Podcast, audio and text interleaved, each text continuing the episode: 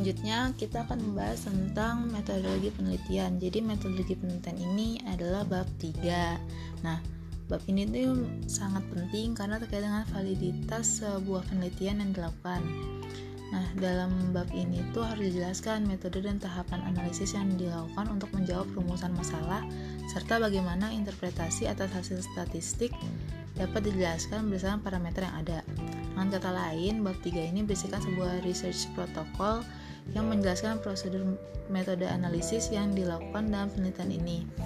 Nah, subsection dalam bab 3 ini antara lain yang pertama, ruang lingkup penelitian. Jadi dalam ruang lingkup penelitian ini diinformasikan batas-batas penelitian antara lain eh, rentang waktu peneliti, rentang waktu penelitian, variabel yang digunakan, lokasi penelitian dan metode analisis yang digunakan.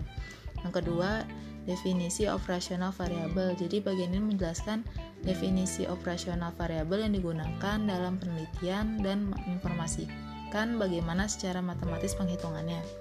Yang ketiga, metode pengumpulan data. Bagian ini menginformasikan sumber data yang digunakan yang secara umum adalah data sekunder didapatkan secara online. Jadi oleh karena itu perlu diinformasikan lembaga atau institusi yang mengeluarkan data tersebut. Yang keempat, metode dan tahapan analisa.